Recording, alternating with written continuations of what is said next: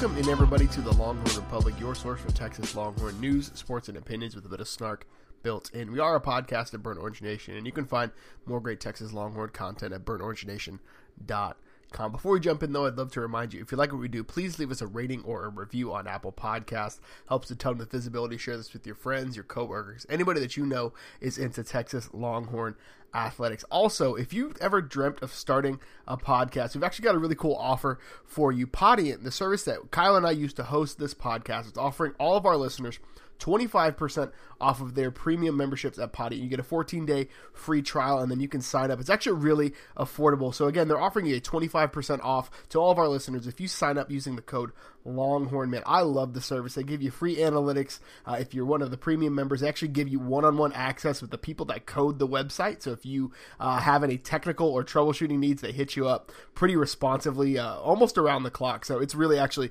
super convenient. So, again, if you've ever dreamt of starting your own podcast, check out Podiant. It's www.podiant.co.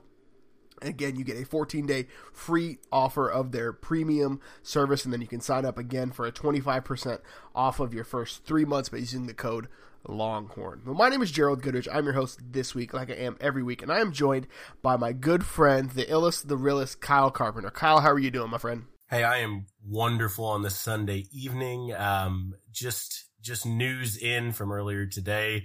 I will get to see at least one more game before the love of my life, Manu Ginobili, potentially makes the decision about retiring. So Spurs avoiding the sweep was wonderful. Got to see live Texas sports this week with the baseball game in Houston, and got to see uh, got to see real, live, tangible, and palpable. Maybe not meaningful, but still real Longhorn football. Palpable is definitely the way that uh, that I would describe this this football game. We'll talk about how else we describe it. That's actually what we're going to spend probably 90% of the show doing today is talking about the Texas spring game. If you're listening to the show, you've probably watched it some way, shape, or form, whether it was the actual broadcast or a rebroadcast or maybe some YouTube clips about it. I don't know. We'll just leave that hanging there. Yeah, and so for all of our uh, all of our deep cut Longhorn um, track and field and women's soccer heads, just, you know, hold off because I know you tune in mainly for that, but this will be one you want to take off. We talk about that football thing, you know, just a little,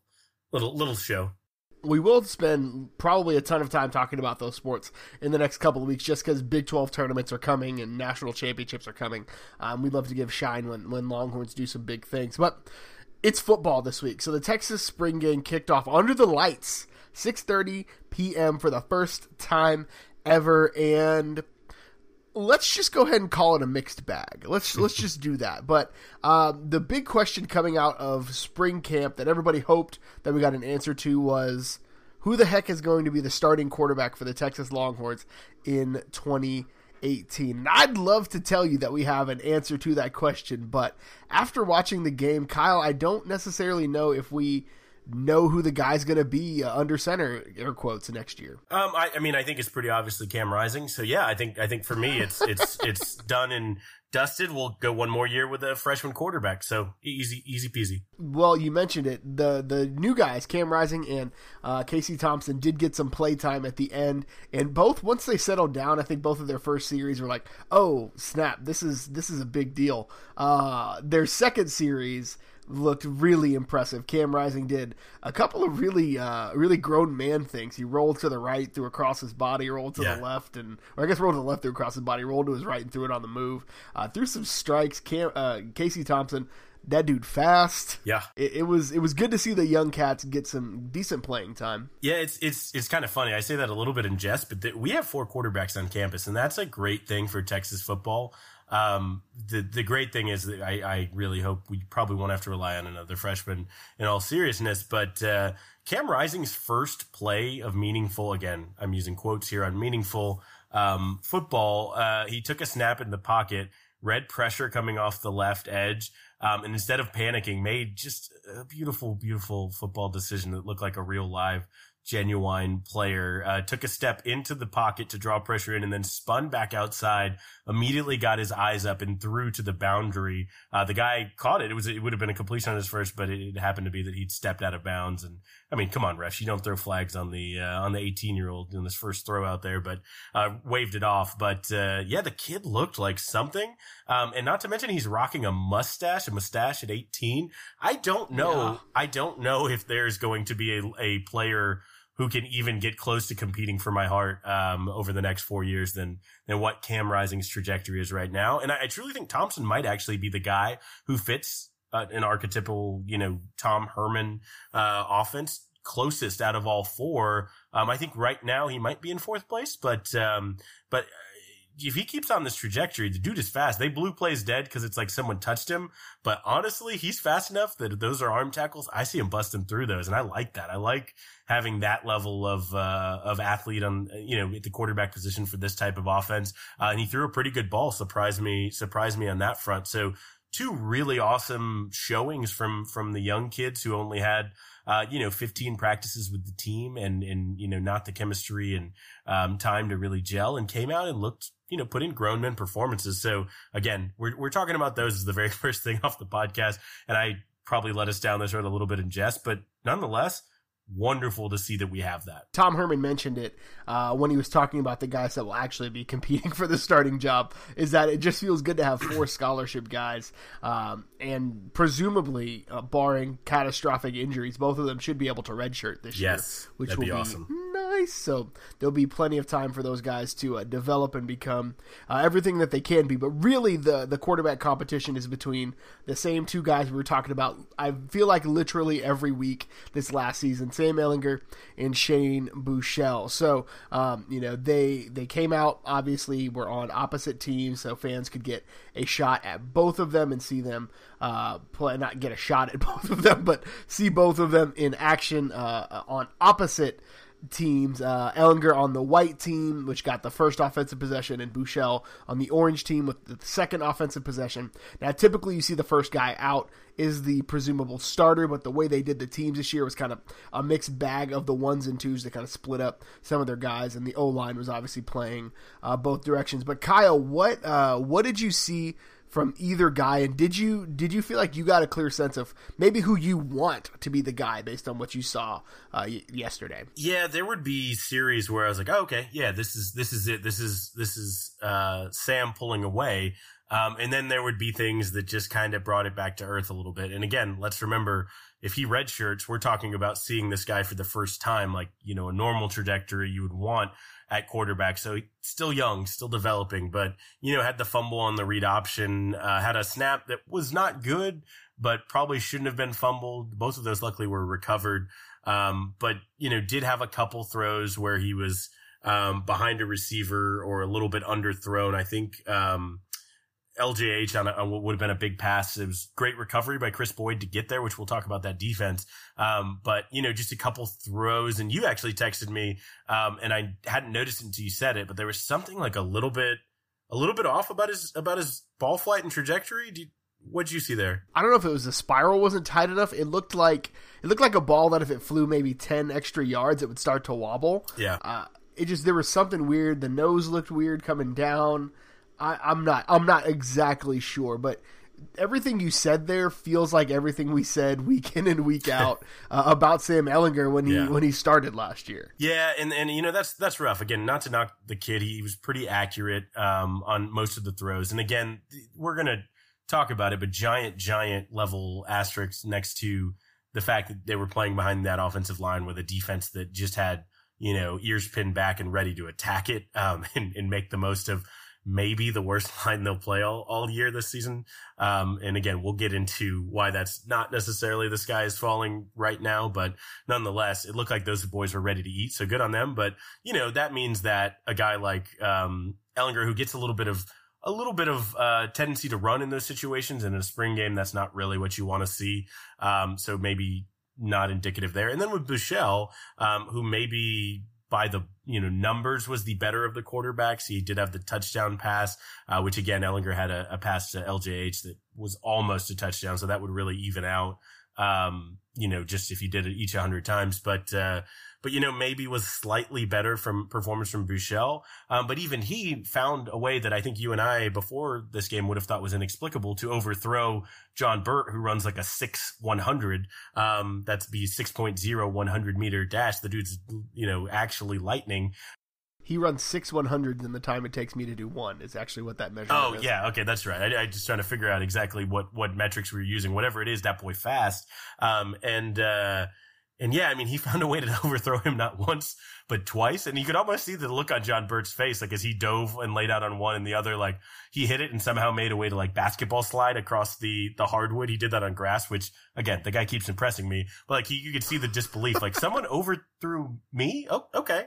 We're doing that. But with, with Buechele, we've always said he's a guy who needs time. And Mack Brown actually said it. And I believe it's high praise said, when he has time, he can be as accurate as Colt McCoy back there. Um, but he gets the happy feed and he's throwing off his back foot because he's got, you know, a hand in his face, a lineman being just bull rushed back into him. Um, you know, guys getting, getting hands on him. And, uh, at least one of the throws was press related. One he just missed. Uh, but that's going to happen, you know, but I think hopefully he's fully healthy from where he is. And I think, right now, if you have to pick, you can say if you agree with this or not. But I think this is uh, this is Sam Ehlinger's spot to lose, but that doesn't mean that Buechele A will not get time and B can't absolutely usurp that with better line play and a better chance to show off his full range of skills. I think the coaches want it to be Ehlinger. I I'm team Boosh right now. I think based on what I saw as far as who can move the ball down the field passing it, I think Buechele's the guy. And I think that's you know, Tom Herman in post game said that one of the things he encourages quarterbacks to do in the spring is to try to fit balls into tight spots, is to make throws that in a fall camp get you yelled at, make those throws in spring to see if you can do it.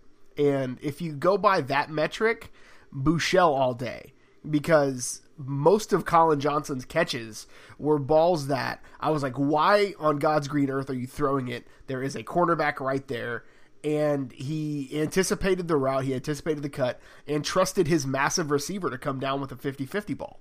And those are the throws that, you know, with talented receivers and with a you know a set of a, a set of confidence that you can walk out on the field with, I think that for me does a lot more than a guy like Sam Ehlinger who you know, and granted, Ehlinger again is a highly talented guy, but for both of them, it's kind of the same arguments we had all year, where I think Ehlinger is way too quick to run. I think Ehlinger uh, doesn't trust his arm as much as I, I prefer to see a quarterback do. I think Buechele again gets happy feet in the pocket, and you know, I'm I'm not trying to take a shot at the guy. I'm five nine and a half. He's a short quarterback from Shane Buechele. That's why he overthrow overthrew you know Burt on both of those passes. One he had a guy in his face, and the other one he was falling back because he was anticipating a guy in his face. He's he is listed at six one. I would say he's probably closer to six foot, uh, if that. So I think he's got that that short quarterback thing going, which is fine. I mean, you've got you know, not to not to invoke this, but you got a guy in Norman who's a short quarterback that's fixing to get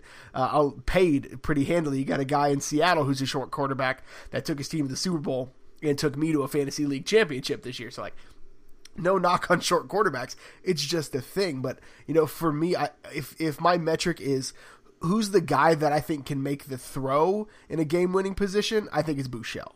If it's who's the guy that can make a play when everything is going going to pot and I need a guy to make something happen, it's Ehlinger. And and I don't know necessarily, and we'll talk about this um, in a little bit. I don't know if there's going to be as many of those situations uh, in 2017 as there were in 2018. That's a good point, and I don't think it's a wild um, assumption to assume in Week One against Maryland there may be a breakdown um, that's pretty close to this. Um, I mean, honestly, 22 attempts for Ehlinger and, and 21 for Buechele. Unless one guy gets hot, if they still don't have that decision made, I wouldn't be wild. And I'll be honest with you, I would not be terribly upset with, I don't know what it is off the top of my head, 65, 70% completion percentage and 280 yards combined between the two. I'm not going to be upset with that quarterback line. If we can get that, um, and, and, hopefully couple that with, with a run game, that's, that's the caveat there. Um, then that's not the worst thing in the world. Um, if you add in kind of what, what the freshman did, and this gets into the 60 to 65 throws a game, which is more than I want Texas throwing it. Um, but I mean, total they they had a you know all quarterbacks 400 and about 50 yards uh, passing. So that's you know that's Big Twelve football right there, right? I mean, Baker Mayfield had games where he threw the ball 65 times for 430 yards, and he's going to get drafted according to uh, NDT Scouting. That's uh, our podcast last week. Go back and listen to Kyle Crabbs. Um, his his top quarterback in the draft. So you know, um, it wouldn't be completely out of character for that stat line to be a Big 12 quarterback, and and why not a Texas quarterback? So all in all, from the four guys, I feel good. I, I, feel okay saying that. I feel pretty good. And we're four years out from Mack Brown, so I feel comfortable saying this. He made a really good point about which quarterback you go with. Is you you if you've got two guys who try to figure it out in the first game, you tell them whoever goes down the field and scores, they stay in the game. Yeah. So if you can't, move the offense, then you're coming out. We're going to try the other guy, and we're going to try the other guy until one of you takes the, the team down the field and scores. If you can move the ball down the field and you can score points, which is a requirement in the conference we play in. Let's just be honest. You have to put up points on every possession. You you're the guy. So again, I I will not be mad whoever it is as long as they're able to move the ball. Now if we do see coaches maybe forcing the point a little bit with one guy or the other, I will maybe get a little bit salty. But I think as it stands right now, either way, I think if they're moving the ball down the field and the offense is productive, then I'm I'm a happy camper. But we we mentioned it, and we're going to skip around in our show notes because it's it's kind of impossible to have this conversation without talking about the offensive line. So yeah. Texas had eight healthy offensive linemen for the spring game, and they played both ways in an eight man rotation, which is great for a basketball team, not great for an offensive line that's expected to play 50 minutes of uh, of football with a 10 minute break in between. Yeah. Uh, so, um, yeah. So the offensive line looked a, a little suspect, we'll say. Uh, looked a little suspect in the spring game, but again, eight man rotation playing nearly an hour straight what what is that? Does that give you any indication of what this this unit's going to look like uh, next year? No, I I mean it, it's good it's good reps, it's good um, tape, it's a good chance for Coach Hand to see them in a live situation, um, just a little bit different than what you're getting in practice. All that is good. Uh, it's the spring. There's a long time until the fall, but there is a Patrick Hudson size asterisk and caveat that you have to put on everything that happened during this game. And he's a big man, so that means a, a big one. Um, but you know, you have to think that in my mind, maybe you have two out of five um, guys playing in their exact position that they'll be playing in the fall. Um, you know, you obviously are going to have uh, the guys come in. You're going to have um, Calvin Anderson coming in. Um, you know, and and that everyone, if he's as good as he looked in the past, and he's as good as everyone thinks he's going to be, um, including the coaching staff. Um, I think that's an, an unbelievable immediate upgrade. And of course, you're saying, oh, well, he's replacing uh, a guy who, again, shouts to our last podcast, Kyle Crabbs had as his number one tackle, but he didn't play at all last year, right? So we played, you know, very, very limited uh, due to his injury. So, you know, from what we had besides that, unbelievable upgrade. Um, you also have um, you know, uh, one more coming in um, with with Grandy, so it, it, that looks to be a transfer who's going to be an immediate starter. Um, you have some guys because they're in there who are shifting to other positions. Um, you really, I think, are going to see Vahe uh, who I thought actually looked good. He was about the one thing in our in our run game, and we'll get to that. Who I thought looked good. He had a couple. Uh, he had a pull at least where I saw him get downfield um, and, or get downhill pretty well, and and and actually you know take it to someone. Um, and in pass blocking, had his moments that that looked. Uh, looked all right. So um, I like to see that he's showing some consistency, and he's the guy who's you know going to be the the glue that's been there the longest in that line. So from him, fine. But but otherwise, I think you have to look at this and say, huh, okay, that was an interesting thing. How far, use that as a baseline. How far have we come when they come out um, in September against Maryland in week one and, and line up with five guys with their hands down? Uh, what does that look like then as compared to now? And I sent this to you via text, you know, during the game. This is essentially the same unit that we ended the 2017 season with that we knew wasn't very good. Yes, that, that we called historically bad on this very podcast. We knew it wasn't a good unit. We knew that they had a lot of work to do, and they went out and shored up their spots recruiting.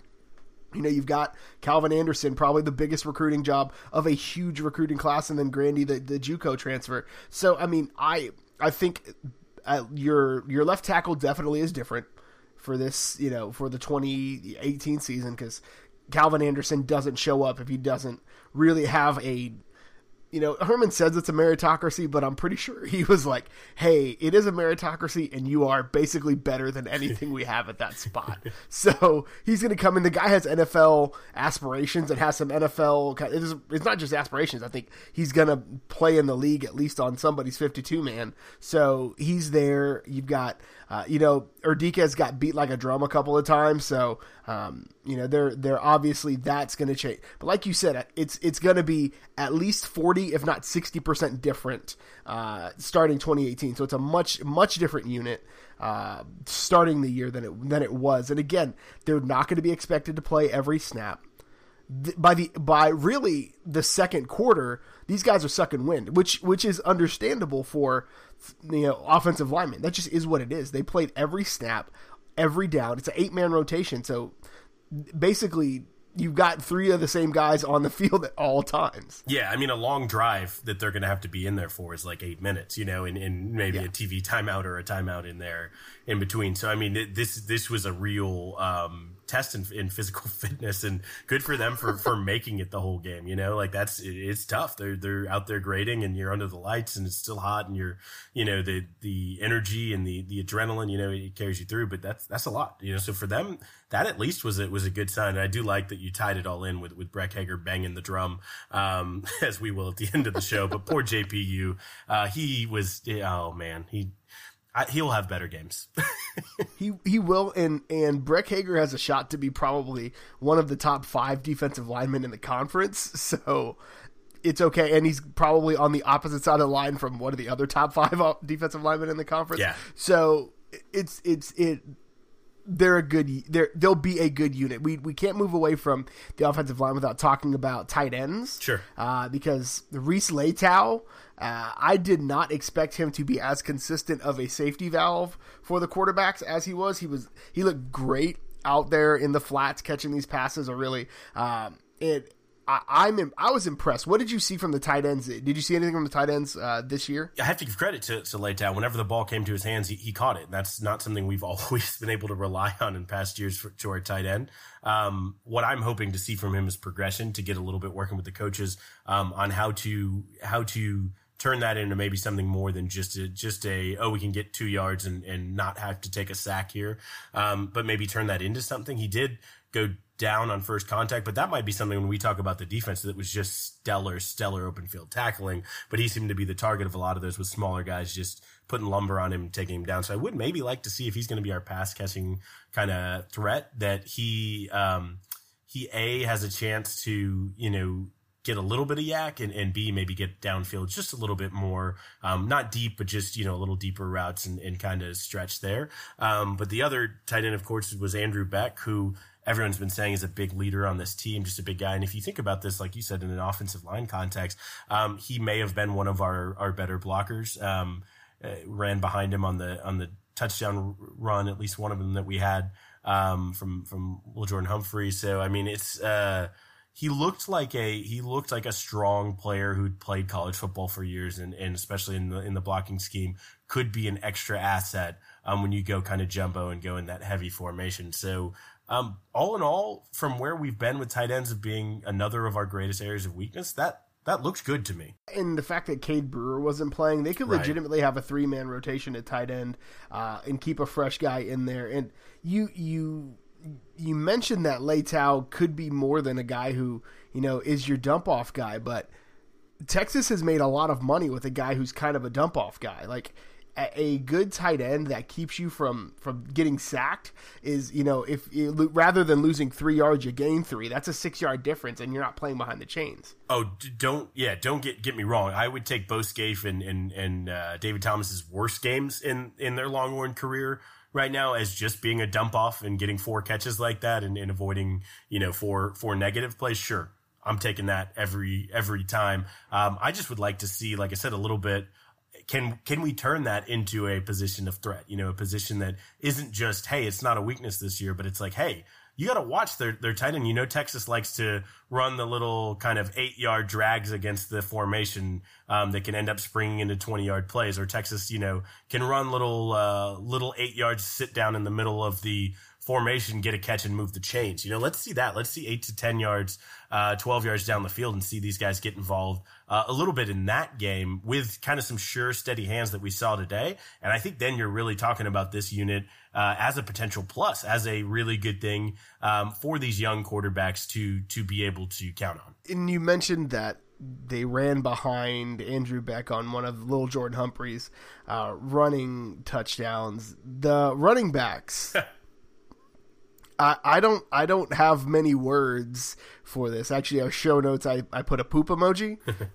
in there for the like. I'm just being honest here. Like the running backs did not look great. Obviously, we just mentioned it. The offensive line was not what it could have been or should have been.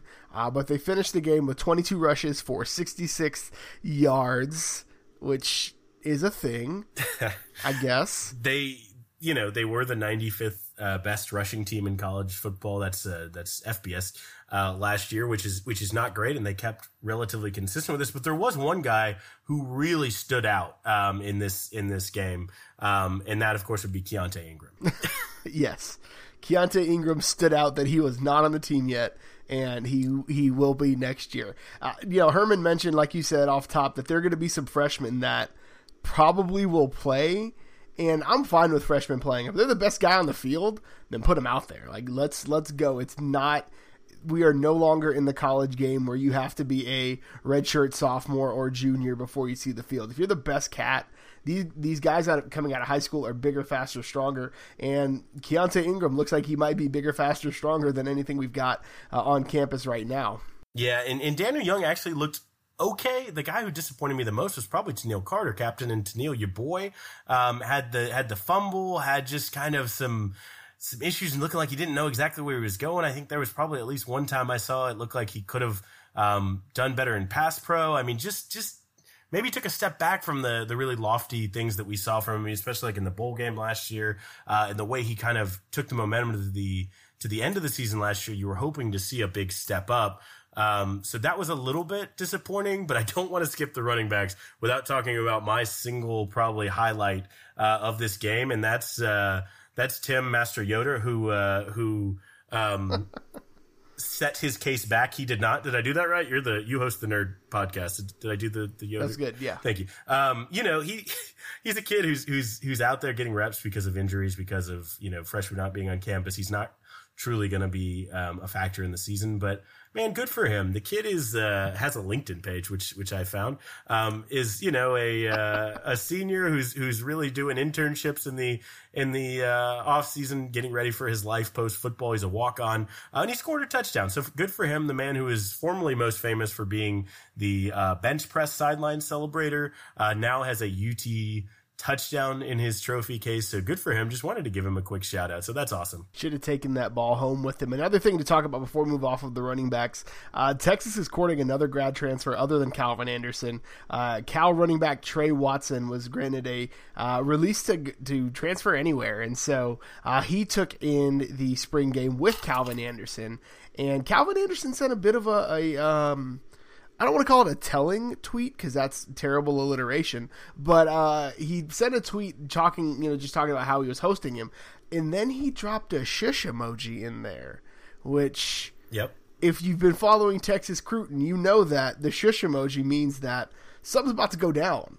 And somebody knows something that maybe the fans don't. So, uh, if if Tre Watson, who is more of a um, you know third down and receiving back mm-hmm. for Cal, still he's an explosive athlete and that's something that Texas sorely needs in the running game yeah. uh, right about now. So with you know Ingram playing you know two downs and, and Watson playing two downs, I would feel much more confident with this running game come fall. Yeah, and just add more dudes. The way we said with the quarterbacks, having scholarship dudes who are legitimate players who are you know NCAA Division One caliber guys is good. Get depth. You know depth is not a bad thing. Alabama has five stars, you know, who they bring in to win national championships for one play a season. You know, it's it's good to have depth. Um, uh, any any guy in the country who who you know is playing meaningful Division One snaps and is looking, you know, I'll take him at this point. We're getting great recruiting classes, but right now we need dudes, and so I would love to have him. Obviously, you know, I think he's going to be an upgrade over like a Kyle Porter who eh, you know.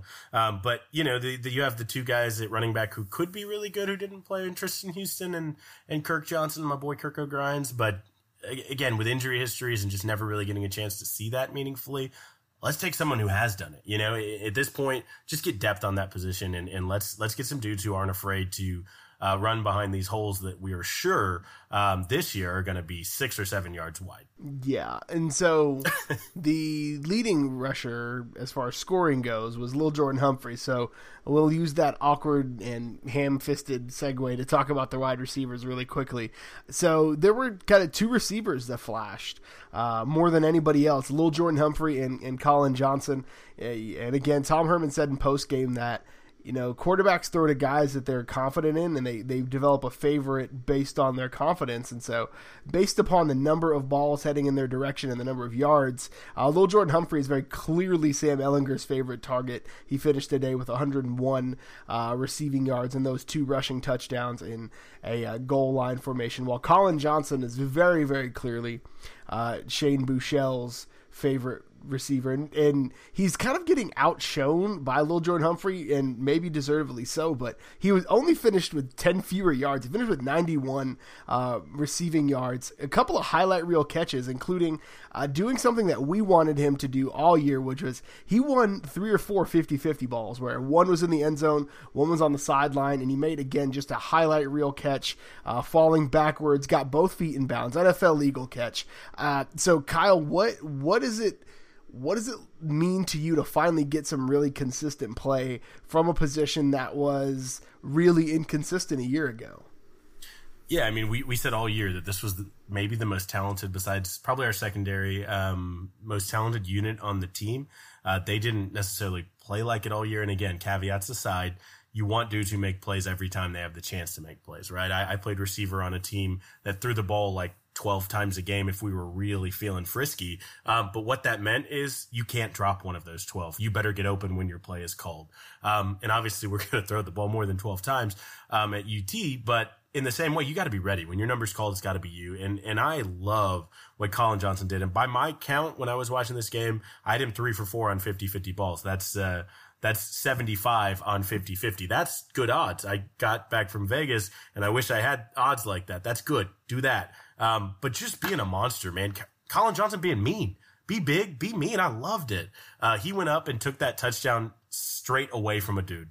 Um, and when you're in the end zone and you're that big and you're the number one, I mean, truly receiver on this team, you led the team last year. You're back again. You're the number one guy till someone tells you you're not.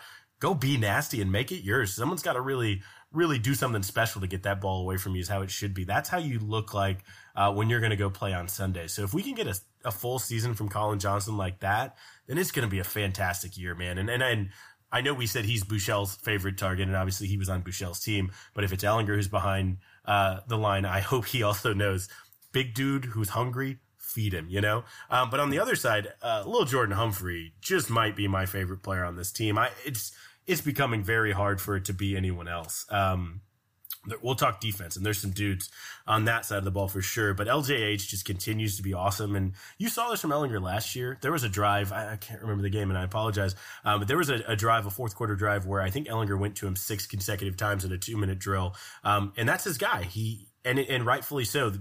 Humphrey makes great catches. Um, he has consistent hands. He gets open. Uh, he does all the things you need. Um, and as shown by the fact he played running back, you know, has some moves. He can make things happen after the catch, even though he's a giant. I mean, he, he loves to hurdle. So hopefully he will use that when it's appropriate. But, uh, looked like a, looked like we have two number ones, which is awesome. And I will say this because I don't want it to be overlooked. It looked like we had two dudes who were ready to go in the slot and play right next to them. And that's Duvernay and Jerrod Heard, who I was so happy for that he's getting looks and he's getting, we asked it earlier in podcast, who would be the guy who gets the, uh, maybe the Hemphill Maps type plays, who gets the reverses, who gets the, the trickery, who gets the the end arounds, the bubble screens, who gets the ball in his hands and lets him make plays. And I love that it's the guy who won two state championships as a quarterback who people couldn't get a hand on because he, you know, he just was untouchable in the open field. So let's make it that guy. So that's four deep right there. Um, and I'm excited. And there's other guys, and there's guys coming in. There's talent in this unit, but just from from from a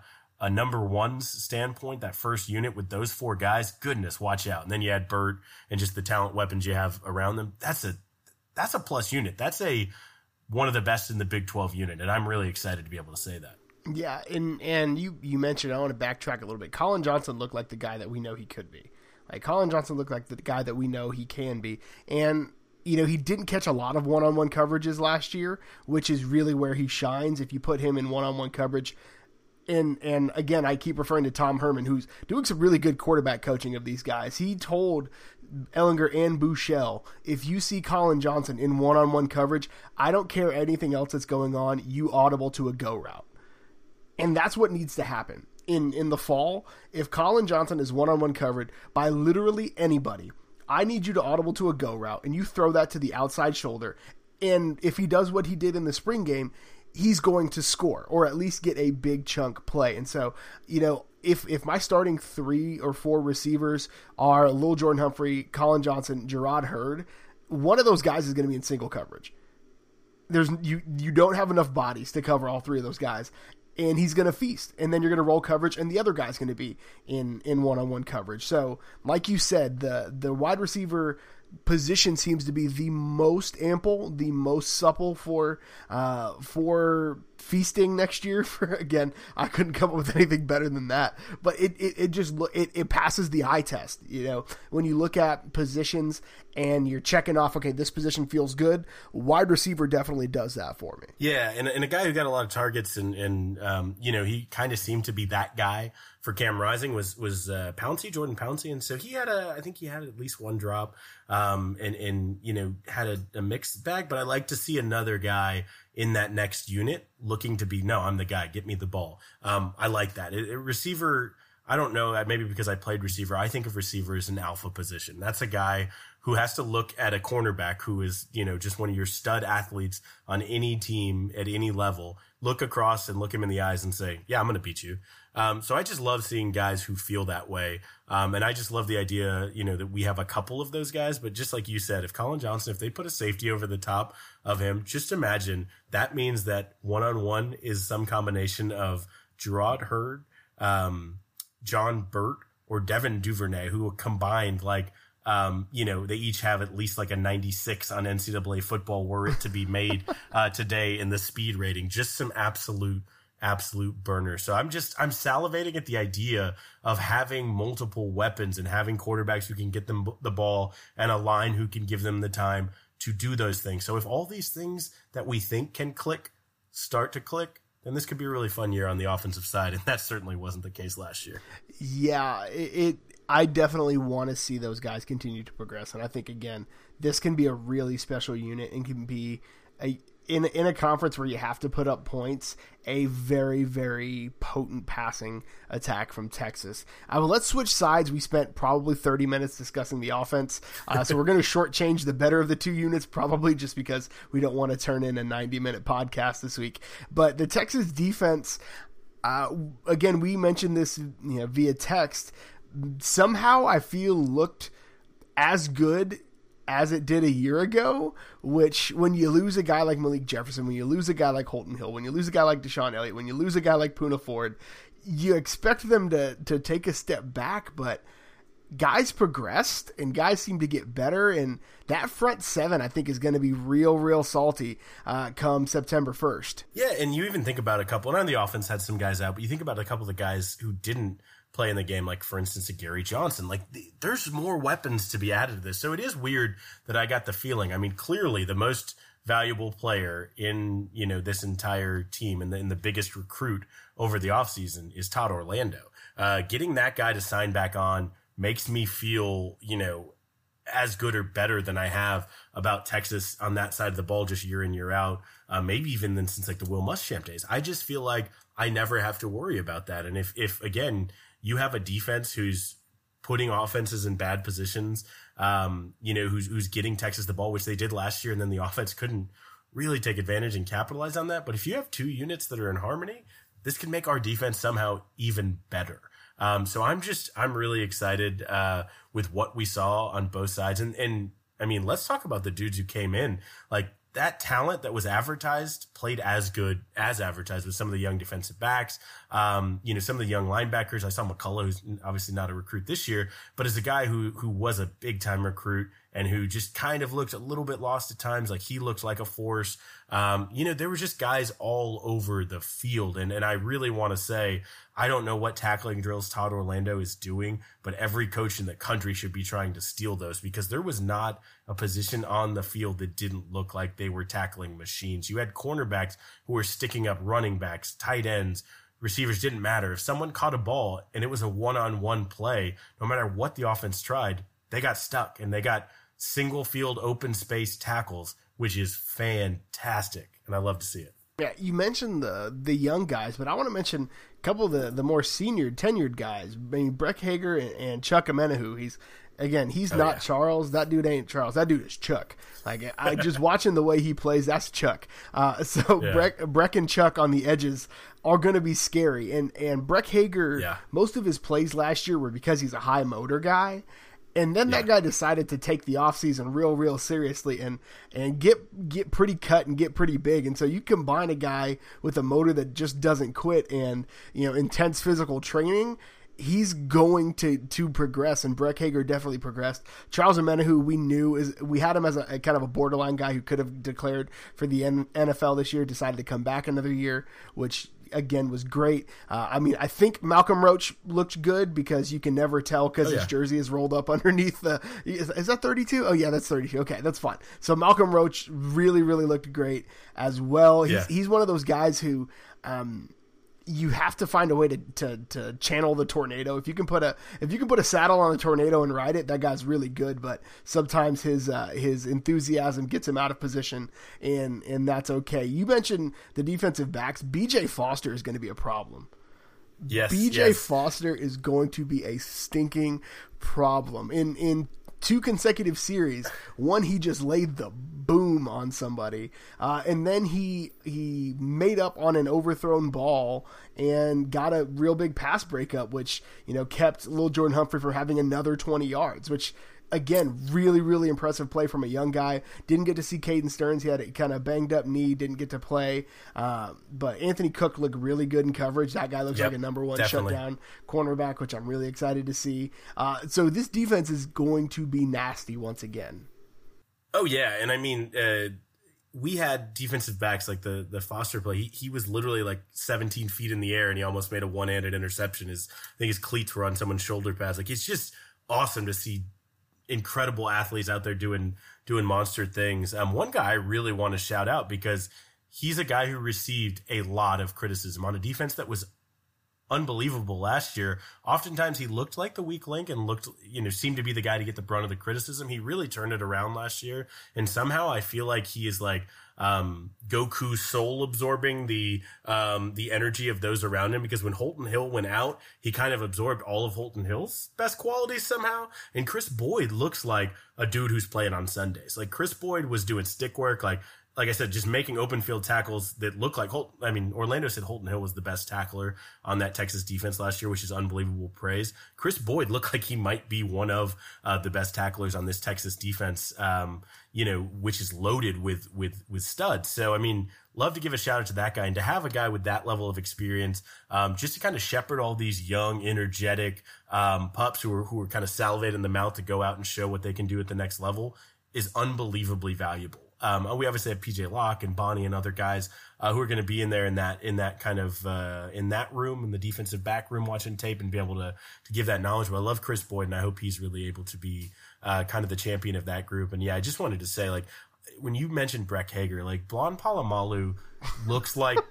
a, yeah, I mean, seriously, he looks like a slightly shrunken version uh, of JJ Watt with a bad barber. Like he's just like you know, he's like you said, he's an issue. Like he doesn't even have to get down in his stance and beat you off the play. He he basically at snap rears up, puts all of this nasty physical specimen on display, looks you in the eyes, looks at what the quarterback's going to do, and then decides if he's going to bull rush or swim move you. And that's nasty. That it's not like, oh, I have to get a jump on this so that I can beat you here. He's like, okay, let me get a second, just half second to read what's going on. I'm going to beat you regardless. And that confidence, that swagger, um, so good. Like I'm so looking forward. I know Hagers can play football. His dad, his brother Baylor. Um, Hagers can play football, and this kid is looking like his senior year is going to be something something special and something to remember. So I'm really looking forward to that. Yeah, the the defense again, I think will continue to carry the team, and if the offense can put up some points and the defense does what it did a year ago, this this team has the opportunity to be something special again. Got to answer some of those questions along the offensive line and in the running game and at quarterback. So basically anything that's not a wide receiver right now. But yeah, there is help on the way, and it's going to be uh, really interesting. So really, really quickly, Kyle. Texas baseball cracked off four straight wins. Uh, you know they kind of got a, a mid a mid season reprieve played UT Rio Grande Valley, Texas Southern, and then a weekend series against the New Orleans Privateers, which may be my favorite mascot that's not a Longhorn. Uh, Kyle, real quickly, what's the baseball team looking like uh, to close out the season in its last like three weeks? Well, they came off obviously the uh, the series win against OU. They got a number next to their name. I think that was after we, we recorded this podcast. So they started as number 21. I don't see any reason that they don't keep that or move up a little bit after what was a really, really good week. Again, not the not the toughest part of the schedule they've played. In fact, you know, they came in with a number 10 strength of schedule, the highest amongst any of the ranked teams in the country. That'll obviously go down a little bit, um, but I don't think fantastically. I could still see this being a top 15 strength of schedule. Um, and they do have some games to end the season that are going to really be a test. Uh, with with TCU and Texas Tech in conference coming up, but um, this is a team that you know they needed to improve the road record, which I guess they did a little bit against OU, and then um, you know need to beat the teams that they should beat and show that they're one of the best teams in the country. And they crushed UT Rio Grande Valley, which just a quick shout out to Jake McKenzie, who played all of the positions on the field, which is such a cool thing.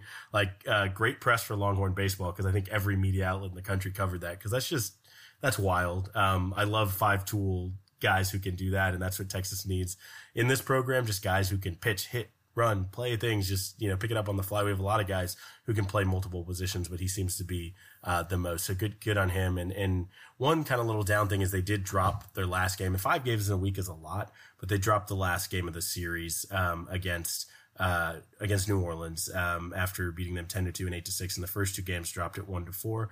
Um, but I did actually get to take in the the ten to two win against uh, Texas Southern, which was in, in Sugarland at the Skeeters Ballpark, which is awesome. If you're ever down there, go check out a game.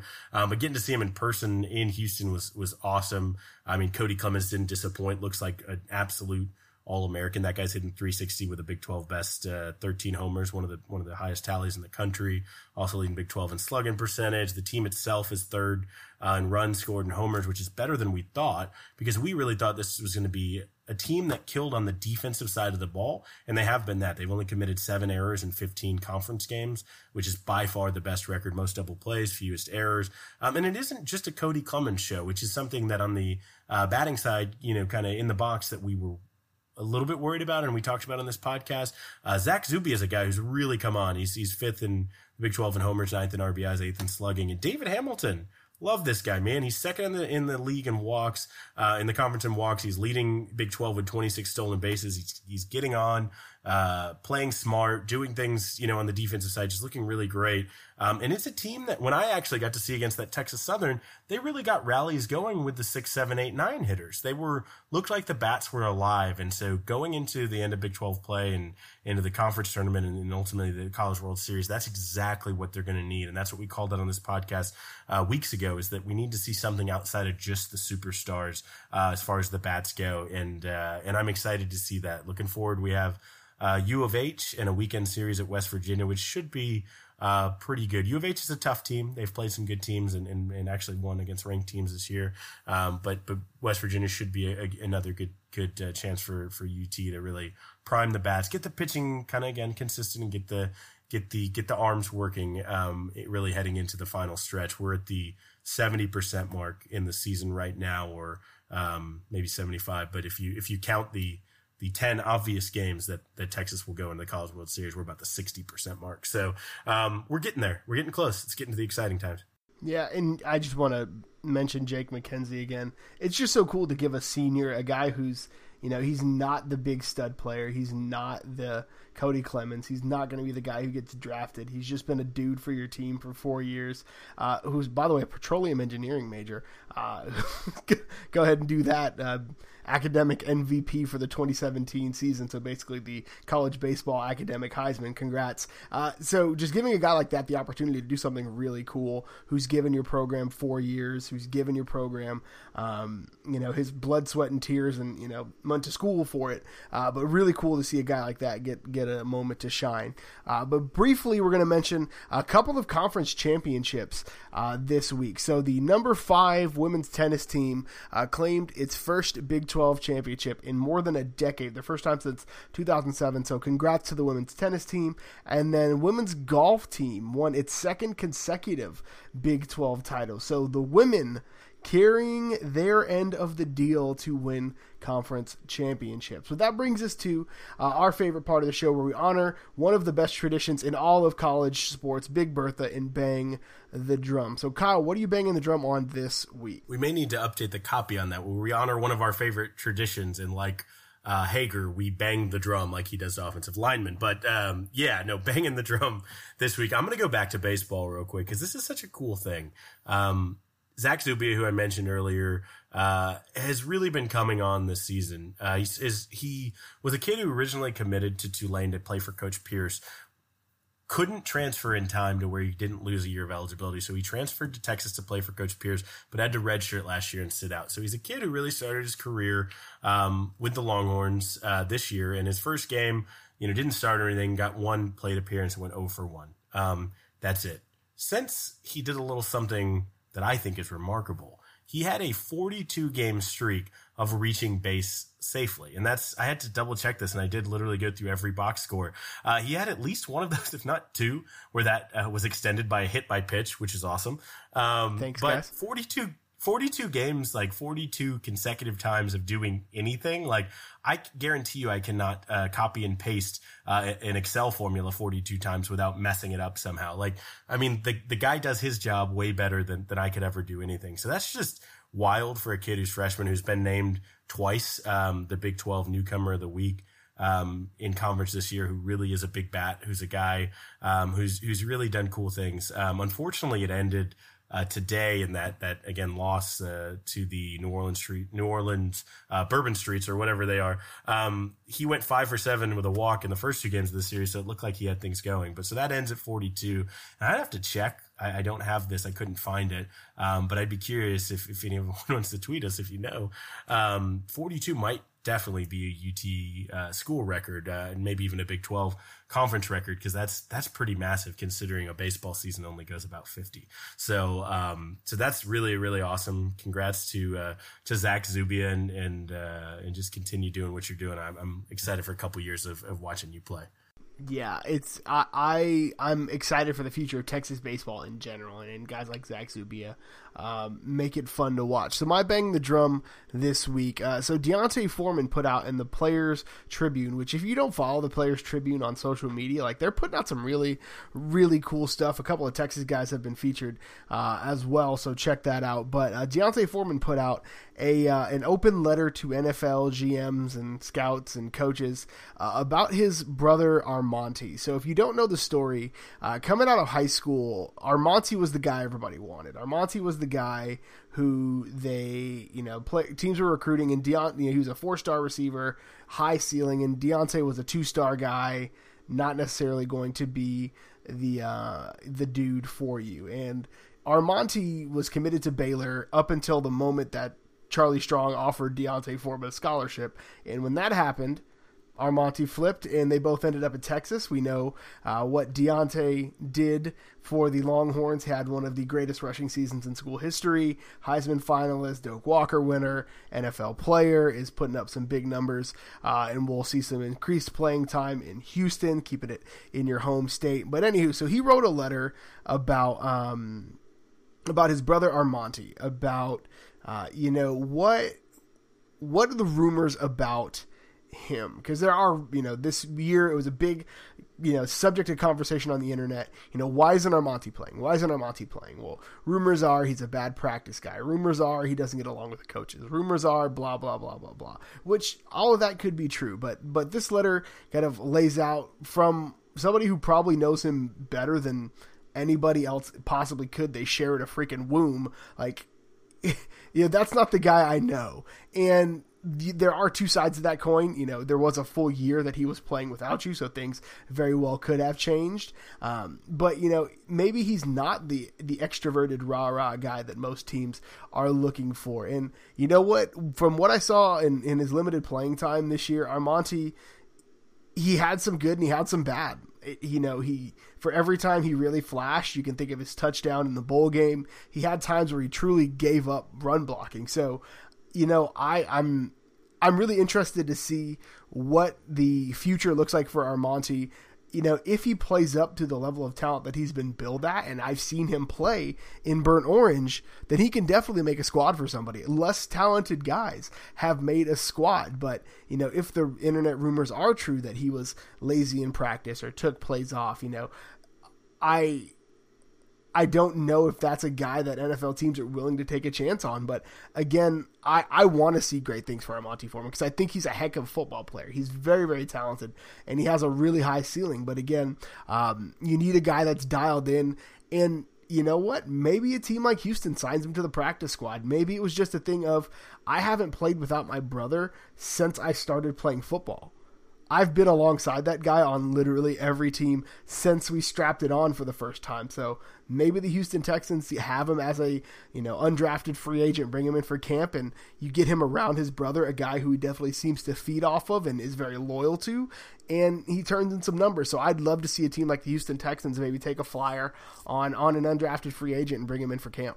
Absolutely, man. I, I I love the idea of the Foremans being back together. I more love the idea of just a kid who who I think had too much talent to have his career end the way it, it did. And if this would be the end, uh, I think he's an NFL caliber player. Just has to get the right opportunity in the in you know really carpe diem. But uh, but yeah, I would love that. I think that's that's a great one. But I did have a little bit of a comeback. I wanted to. Uh, I don't know what to call this. Bang the drum two, electric boogaloo, or maybe better is, is fire the cannon. Um, my my other favorite tradition um, is just throw a little something out there as we close it out. I have I have one new school and two old school. I'll start with the new school. Uh, my boy, our boy, our favorite, everyone's favorite, Brian Carrington. After the game, signing autographs for kids was fantastic. One of the coolest things I've ever seen. Like, I love it, man. That guy deserves it. He works his tail off. He's doing big things. Like, and kids see that, see him on social media. He's a part of the environment around this team and he's signing autographs. That just warmed my heart for some reason. And the other one, uh, old school, I have two of them. One of them is, is Mack Brown. Guy's brilliant. Needs to call every football game ever. Two button um, Mack. Just, Come on with it. Bare Show Mac chest. is, is just, uh, I mean, I miss that guy so, so much. Even got a Sally Brown shout out on air. Just beautiful, beautiful. Miss Mack so much. And then the ultimate one. This is what I want to end the pod with. Uh, there's been a debate, and, and, we have a best friend, Mario. I don't know if does Mario listen to the show. He should. He, I have no idea. Um, I know he doesn't listen to Two Woke Nerds, the other podcast, but uh, he uh, he you know is naggy. We have a best friend amongst us who's naggy, and so there's spirited debate over the best uh, all-time college football quarterback. But I think that has been put to rest this week when a, when a photo was posted on Vince Young's Instagram of uh, Johnny Manziel, Texas A&M uh, legend, and Vince Young, uh, you may have heard of him, uh, playing a round of golf. And uh, he said, me and the kid, Jay Manziel, proud of you, little bro. Um, he also said, uh, great tacos you dig, which uh, I want to know the story. But uh, Johnny Manziel commented on that photo and ended a debate that we've had for, for years. He said, greatest college QB of all time at Vince Young 10. So I don't think any more on the subject ever needs to be said. Uh, Vince Young, the greatest college football quarterback of all time. Tim Tebow, who? Johnny Unitas, who? Who? Who? Vince Young.